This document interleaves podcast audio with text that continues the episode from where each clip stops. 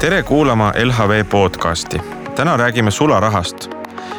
kui LHV pangana kümme aastat tagasi alustas, siis reklaamiti ennast uhkelt välja kui sularahavaba panka. aga nüüd, kümme aastat hiljem, teatasime just, et LHV sularahaautomaatide võrgustik on kasvanud saja kahekümne viieni. Mis siis on, kas inimeste sularahavajadus on vahepeal nii palju kasvanud? Äh, kui hästi sularahaautomaadid oma tööd teevad ja, ja kuidas see LHV sularahaautomaadi võrgustik võiks edasi areneda. sellest täna räägimegi. koos minuga on stuudios äh, Indrek Kaljumäe, LHV kaardimaksete tootejuht, Erki Kilu, LHV panga juhatuse esimees. minu nimi on Priit Rumm, olen LHV kommunikatsioonijuht. Äh, Indrek, kui palju neid automaate LHV klientidel nüüd kasutamiseks täpselt on ja, ja kui heaks seda katvust siis pidada võib? ja kui neli aastat tagasi alustasime, siis äh, panime kümme tükki püsti ja selle ajaga olime jõudnud siis nüüd selleks kevadeks kahekümne viieni ja pidasime seda katvust juba üsna heaks ja tegelikult nii ta ka klientide poolt vastuvõttu leidis. kuid äh, need kolm kuud, mis nüüd on siin möödunud ja, ja meil avanes võimalus seda kasvatada veelgi viis korda võib tagantjärgi tõdeda, et, et see oli nagu hädatarvilik vajadus, sest kliendid on need kõik ilusti vastu võtnud ja tänaseks võib öelda, et automaate on Kuressaarest kuni Narvani väga hea, aga Erki, miks siis ikkagi neid sularahaautomaate nii palju täna vaja on, kui kümme aastat tagasi tundus, et saab ka täitsa ilma sularahata? no kui meie seisukohast vaadata, siis Äh, LHV klientide arv on äh, väga palju kasvanud, täna jõudnud saja kaheksakümne tuhande kliendini. ja kui mõelda, et äh, kõik need kliendid peavad ainult kahekümne viie automaadi kasutamisega piirduma, siis ilmselgelt on seda täna juba vähe. inimestel on mingisugune vajadus ikkagi sularaha kasutamise järele, kuigi mitte väga suurtes summades ja teiseks ettevõtetel ja ettevõtjatel on samamoodi Äh, vaja äh, tekkivat sularaha pangakontole saada. ja kuna meil täna on neid ettevõtjaid üle Eesti igal pool, siis äh, automaate, kuhu on võimalik sularaha sisse panna, võiks olla rohkem kui see kakskümmend viis, mis meil siiamaani on olnud. et kust ettevõtjatele see sularaha tekib?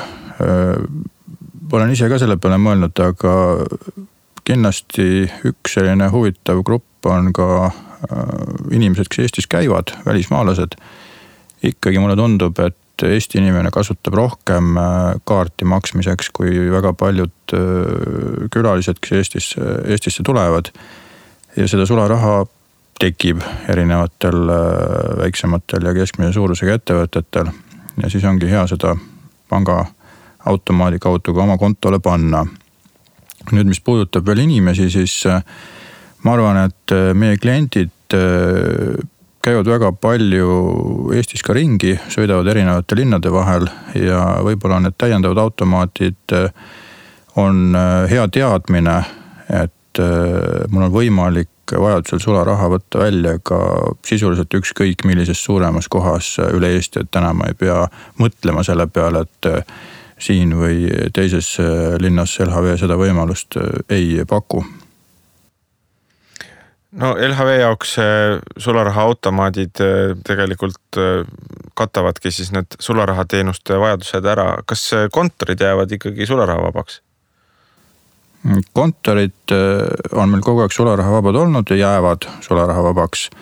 eile oli alles üks uudis, kus mm, SEB Pank lõpetas Pärnus sularahateenuste pakkumise kontoris ära Äh, ja sai ka tagasisidet äh, Pärnu linnavalitsuselt, aga mul on tunne, et paratamatult see trend selles suunas on, et kui Eestis on äh, üheksakümmend üks kontorit, nendest suur osa juba on ilma sularahata.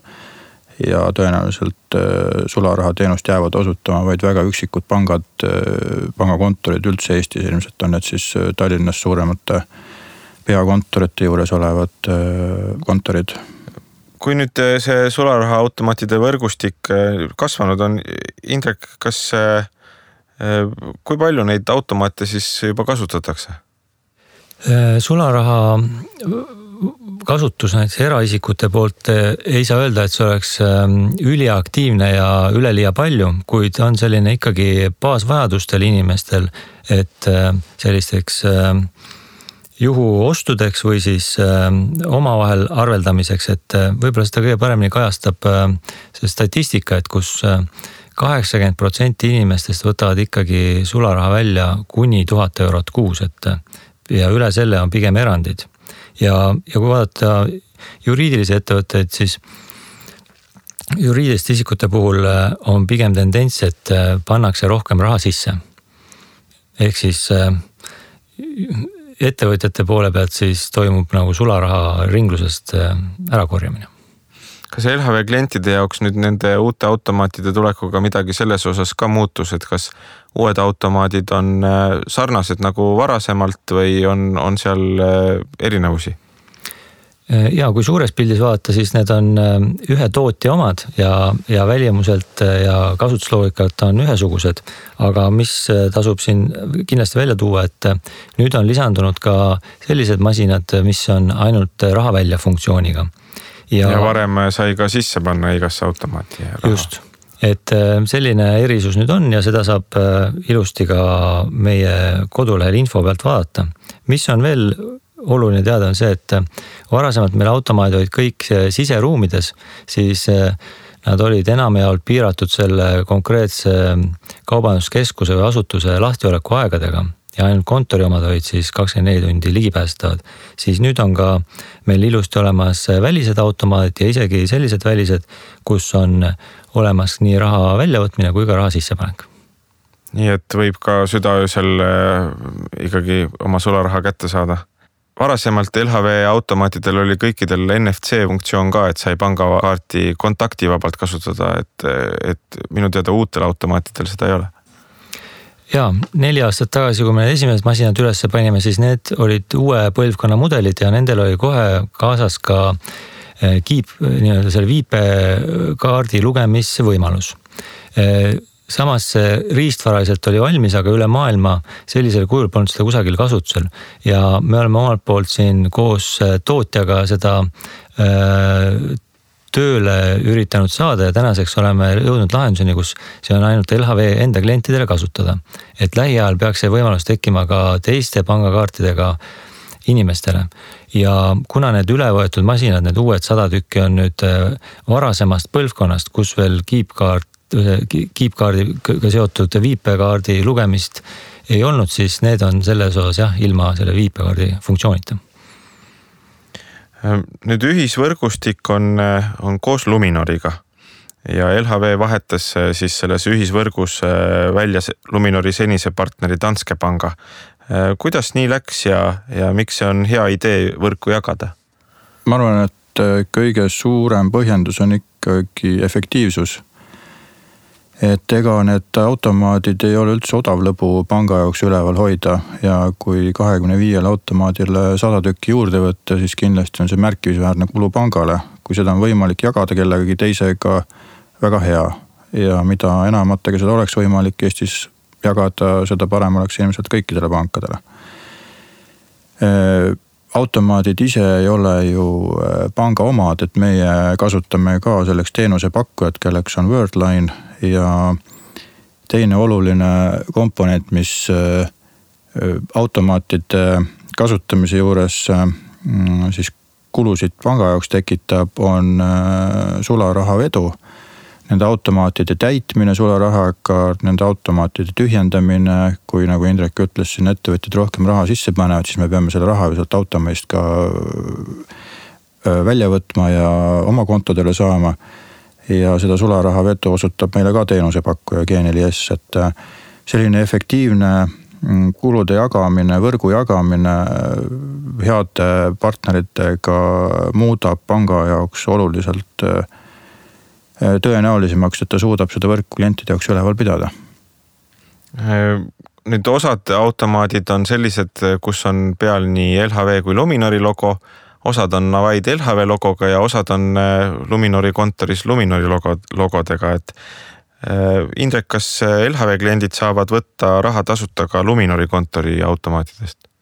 jah, nii on, et need masinad on kolme erisuguse markeeringuga aga need on ilusti kõigi poolt äh, ühiselt kasutatavad ja, ja ei pea ehmuma sellest, et äh, kas ikka on õige koht, kus raha võtta seal Luminori kontoris. et see on õige koht ja, ja me oleme kodulehel ka ilusti kõik need ükshaaval välja toonud, nii et sealt saab ilusti täpselt järgi vaadata samuti ei ole, eks ole, muutunud äh, see, et ka kõikide teiste pankade automaatidest saavad LHV kliendid sularaha mõistliku hinnaga välja võtta ja nüüd on ju lisandunud ka toidupoed ja tanklaketid. kuidas sellega on? Ja äh, teiste pankade automaatidest on võimalik välja võtta endisel kujul ja jooksvalt on nüüd juurde tekkinud tõepoolest siis jaekaubanduse poole pealt seal toidupoed ja, ja ka tanklad äh, nüüd äh, see, kui see uudis välja tuli, et sularahaautomaatide võrgustik kasutamiseks valmis on, siis on palju küsitud, et mis nüüd edasi saab ja millal siis ikkagi Hiiumaale või Paldiskisse või, või veel kolmandasse kohta automaat võiks tulla. mis nendele klientidele vastate? Ja me oleme selle automaatide võrgu nüüd suurendamise teinud, jaganud kaheks etappi, et äh, esimese nii-öelda suveperioodi jäänud etapina me võtsime kõik need sada ATM-i üle ja nüüd äh, järgnevate kuude jooksul me vaatame üle need, äh, kus need automaadid võib-olla liialt kontsentreeritult on siin äh, linna kusagil keskosas ja samas äh, mõned äh, hajusama asustusega piirkonnad, kus senini võib-olla on üldse see võimalus puudu olnud, näiteks Hiiumaa on meil siin selgelt välja joonistumas ja, ja Lõuna-Eesti poole peal ka mõni linn kui keeruline või lihtne see sularahaautomaatide võrgustiku haldamine ja korraldamine üldse on? Erki tegelikult mainis, et neid partnereid on päris palju.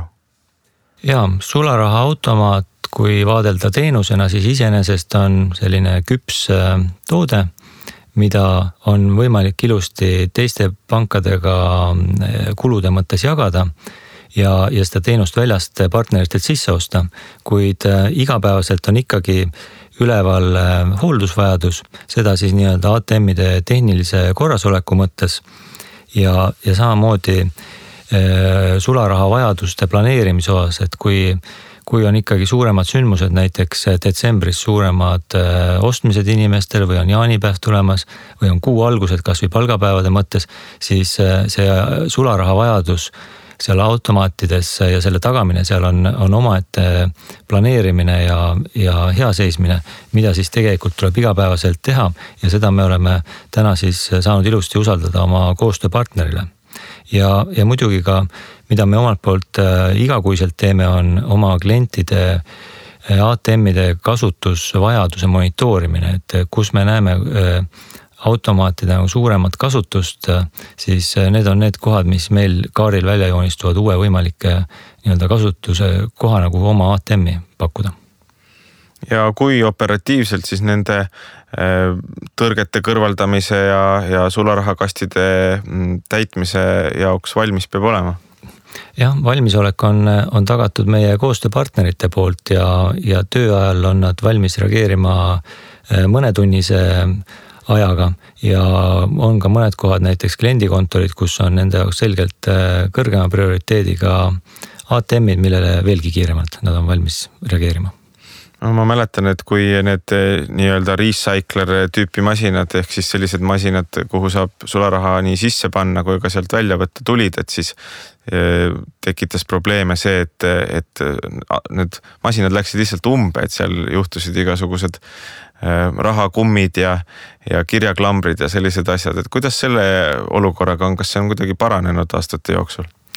Jah, tõsi see on, et kui esimesed masinad püsti panime, siis äh, tegelikult oli selline õpi, õpikoht ka mõlemale poolele, nii pangale endale kui ka kaardiga sularaha sissepanijatele, et, et äh, raha iseenesest on juba üsna peentehnoloogiline saavutus, mida siis masin püüab äh, väga täpselt sisse lugeda ja tuvastada õigeid kupüüre ja samas äh, peab see olema piisavalt nagu muudest objektidest, nagu sa mainisid siin, need tihtipeale rahakummid ja, ja siis rimikleepsud ja, ja mündid ja muu säärane, mis võib ka rahakotis seal vahel olla. et seda ei satuks sinna süsteemi sisse. ja, ja mis on siis äh, tulemus sellele, et kui ka need äh, Rimi kleepsud või siis kirjaklambrid sinna satuvad, siis masin seiskub ja, ja lõpeb äh, sularaha nagu pakkumine ja see on ühelt poolt halb sellele inimesele, kes soovis seda raha oma kontole saada ja, ja seetõttu nüüd see viibib. ja teiselt poolt teistele inimestele, kes seda automaati tahtsid kasutada, et see automaat on siis selle aja rivist väljas. ja meie enda jaoks on see olnud selline õpikoht, et sellistel juhtudel me oleme neid konkreetseid kasutajaid nendest juhtumitest teavitanud ja, ja seeläbi neid harinud. et siis neid vigu inimesed äh, vähem teeksid ja, ja hoolsamalt vaataksid üle, mis sinna masinasse panevad. ja aja jooksul tegelikult on see meil ilusti paranenud ja, ja pigem võiks öelda, et neid juhtumeid on pigem vähem. kui ma lähen sularaha võtma ja automaat on rikkis või ei tööta, kas ma siis peaksin kuskile helistama ja ootama, et see tööle pandaks või tegelikult, tegelikult tuleb ikka lihtsalt äh, uus automaat otsida? jah, meie partnerid pidevalt monitoorivad neid ATM-e ja, ja igast kõrvalekaldest annab juba ATM ise äh, hooldajale teada ja hooldaja juba suure tõenäosusega ongi sinnapoole teel. nii et eraldi teatamiseks äh, vajadust ei ole ja ja et leida asendusautomaat, siis selleks on meil ilusti olemas nii kodulehel kui ka mobiilipangas olemas kaart, mis näitab ka kliendi enda asukohta ja siis ka lähimaid automaate seal ümber, mida siis selle asemel kasutada kui nüüd natuke üldisemalt rääkida, siis Erki, kuhu poole maailm liigub, kas sularaha olulisus tegelikult maailmas väheneb või tundub see ainult nii mm,? Et maailm on väga äh, lai, aga kui ma Eestit vaatan, siis äh, viimase kümne aasta jooksul äh, sularaha väljavõtmine ei ole kasvanud. ei tükiliselt ega summaliselt. täna võetakse sularaha Eesti pangaautomaatidest välja sama palju, kui seda tehti kümme aastat tagasi. küll aga kaardimaksete arv on üle kahe korra kasvanud ja kui võtta veel summad, mis on ka natukene suurenenud, siis äh, kaartidega tehakse rohkem kui äh, kaks korda rohkem tehinguid äh, kui kümme aastat tagasi. ja võib-olla veel selline kõige drastilisem number. kakskümmend aastat tagasi kümnest tehingust, mis kaardiga tehti, üheksa läksid pangaautomaati, üks läks poes olevasse makseterminali, siis täna on see vastupidi üheksakümmend äh, protsenti tehingutest äh, tehakse siis kaartidega makseterminalides ja ainult kümme protsenti pangaautomaatides.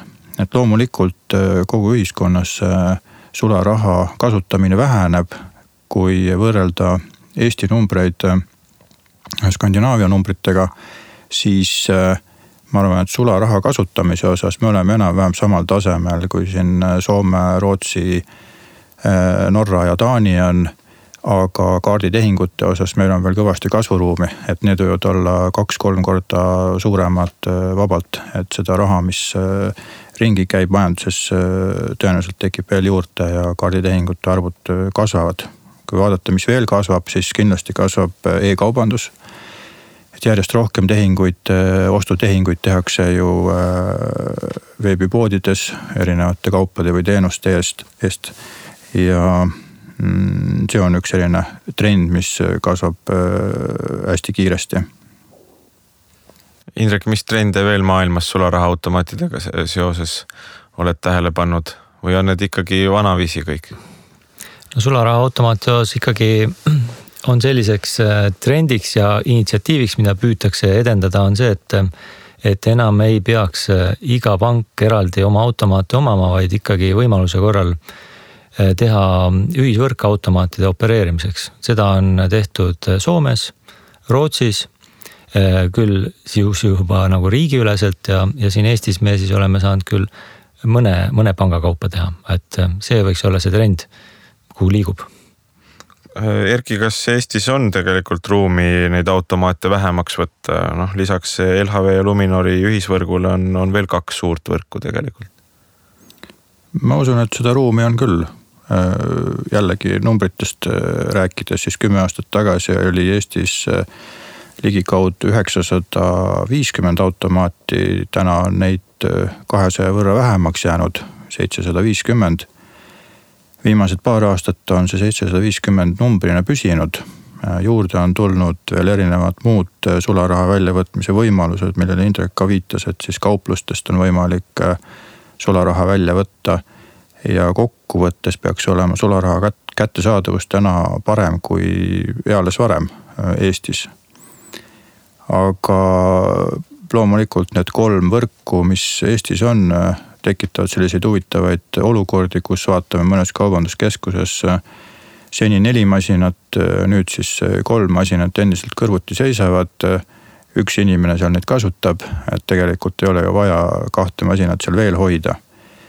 Kui äh, sularahaautomaatide mm, võrk peaks olema mitme panga peale kokku ehk äh, ütleme siis kolme võrgu asemel oleks Eestis üks, siis ma arvan, et need kohad, kus automaadid on, jääksid äh, täpselt samaks. võib-olla neid kohti isegi tekiks juurde. et kui täna mõnes väiksemas kohas ei ole mõtet ühel pangal oma automaati pidada, siis ma usun, et kolme panga peale või nelja-viie peale kokku on seal mõtet seda pidada. Et neid asukohti võiks juurde tekkida, aga automaatide arv äh, võiks küll väheneda, et ma arvan, et see ei puuduta klientide jaoks äh, raha kättesaadavust. Äh, et see ei ole kindlasti äh, selline probleem. pangaliit vahepeal teatas, et hakkab tegelema selle ühisvõrgu loomisega, kui kaugele need asjad on jõudnud? Mm, jah, üldiselt on asjad edasi läinud, nad on võib-olla läinud aeglasemas tempos, kui me oleksime planeerinud ja soovinud, aga selle aasta juuli alguses oli siis äh, Eesti, Läti ja Leedu äh, pankade vahel äh, projekti alustamise hetk, kus laua taga olid kõik sularaha automaatide teenust pakkuvad pangad kolmes riigis ja otsustati selle projektiga ka ametlikult peale hakata. praegu me oleme etapis, kus me vaatame ja teeme konkursi ja valime äh, sellele projektile projektijuhi. ilmselgelt ei saa see olla üks nendest pankadest, kuna siis oleks huvide konflikt. et äh, ta peab olema keegi sõltumatu osapool, kes seda projekti hakkab vedama. ja projekti juhtimise puhul on kindlasti ka oluline äh, kaardistada ära siis need efektiivsuskohad pankade jaoks, et see projekt oleks pankade jaoks mõistlik. ja teine täpselt sama oluline Mm, on ka klient, mm, et kaardistada ära ka need äh, võidud, mis klient võiks saada, nagu ma enne ütlesin, näiteks äh, suurem kohtade arv. Äh, lihtsam kättesaadavus erinevates väiksemates piirkondades. ja alles seejärel on võimalik veel edasi hakata siis projektiga liikuma, et kas on see pankade enda poolt pakutav võrk on selleks äh, teenusepakkuja, kui teenusepakkuja, siis äh, kes need võiks olla, korraldada konkurss, äh, teha valik, sinna lõppu veel tehniline teostus, et kogu projekt võib vähemalt kaks-kolm aastat aega võtta. nii et läheb veel küllaltki palju aega ilmselt? kindlasti läheb jah. kui oluline on sularahale tegelikult nagu alternatiive otsida ja pakkuda, et näiteks LHV jaoks mobiiliga tehtavad maksed, erinevad äh, makselahendused, kui olulised need on? Ehm, kindlasti on olulised, et kui vaadata kasvõi suures maailmapildis, siis äh, maksete ja tasumisvõimalused äh, aina suurenevad. Kui kasvõi sotsiaalmeedia platvormide poolt turule plaanitavad ja juba täna pakutavad maksevõimalused ja ja muud äh, omaalgatuslikud sellised nii-öelda äh, finantstehnoloogia ettevõtete poolt äh, turule toodavad makseviisid. Need on need, mis tegelikult täna annavad kõiksugused võimalused inimestele omavaheliseks arveldamiseks ja ka ettevõtetega. nii et selles osas see pilt pigem paraneb ja laieneb ja, ja hõlbustab inimestel seda oma toodete ja teenuste eest tasumiseks et äh, võib-olla ma veel äh, lisaks ühe mõtte juurde, et äh, sularaha puhul vahel öeldakse, et seda on lihtsam kasutada kui pangakaarti. aga pangakaart on ka ühe hästi olulise funktsiooni võrra edasi liikunud nüüd viimase kahe aasta jooksul, milleks on siis viipemakse. Et kaarti ei pea enam terminali panema ja PIN koodi sisestama, et kõik väiksemad maksed saab teha hästi kiiresti viipemaksena ära.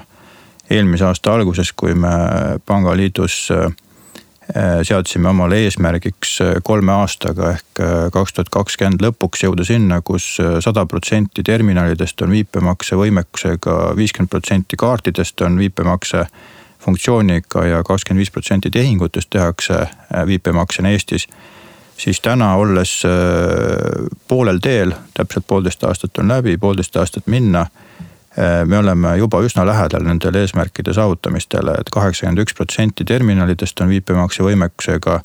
Eestis välja antud kaartidest kuuskümmend üks protsenti on äh, viipemakse võimekusega ja koguni kakskümmend neli protsenti kõikidest tehingutest tehakse täna viipemaksena. et iga neljas tehing äh, täna käib, ma usun, kiiremini kui see sularaha väljavõtmine rahakotist lisaks on Eestis ju M-tasku olemas Äh, siis äh, tulemas on äh, Apple Pay, Android Pay. kui suur valmisolek nende tehnoloogiate kasutamiseks on? ja, M-tasku on siis Telia poolt ellu kutsutud selline huvitav mobiilne rahakott, milles ka LHV-l on olnud võimalus osaleda ja, ja me omalt poolt pakume kaupmeestele seal kaardimakse vastuvõtmise võimalust, mida, mida täna kasutajaskond on juba aktiivselt äh, vastu võtnud ja, ja igapäevaselt kasutab. ja mis puudutab ka teisi mobiilse makse lahendusi, siis need on ka turul ilusti juba töös ja loodetavasti ka lähiajal juba ka kasutajateni jõudmas nii et kokkuvõttes tundub, et valikuvõimalusi tuleb äh, juurde, et äh, mis see kokkuvõttev sõnum klientidele siis võiks olla, et lisa ATM-id on nüüd äh, iseenesest üleval ja saadaval. kas soovitada neid siis pigem rohkem või pigem vähem kasutada? no tasub kasutada ikka vajaduspõhiselt ja võib-olla nagu tähtsam asi siin selle juures on see, et äh, ATM-ide võrgu selline laiem jaotus annab äh, inimestele suurema mugavuse, et saab raha võtta siis, kui seda tõesti vaja on ja puudub vajadus ette planeerida oma käimistega ja, ja samas ka tagab sellise meelerahu, et äh, vajadusel on see alati käeulatuses olemas.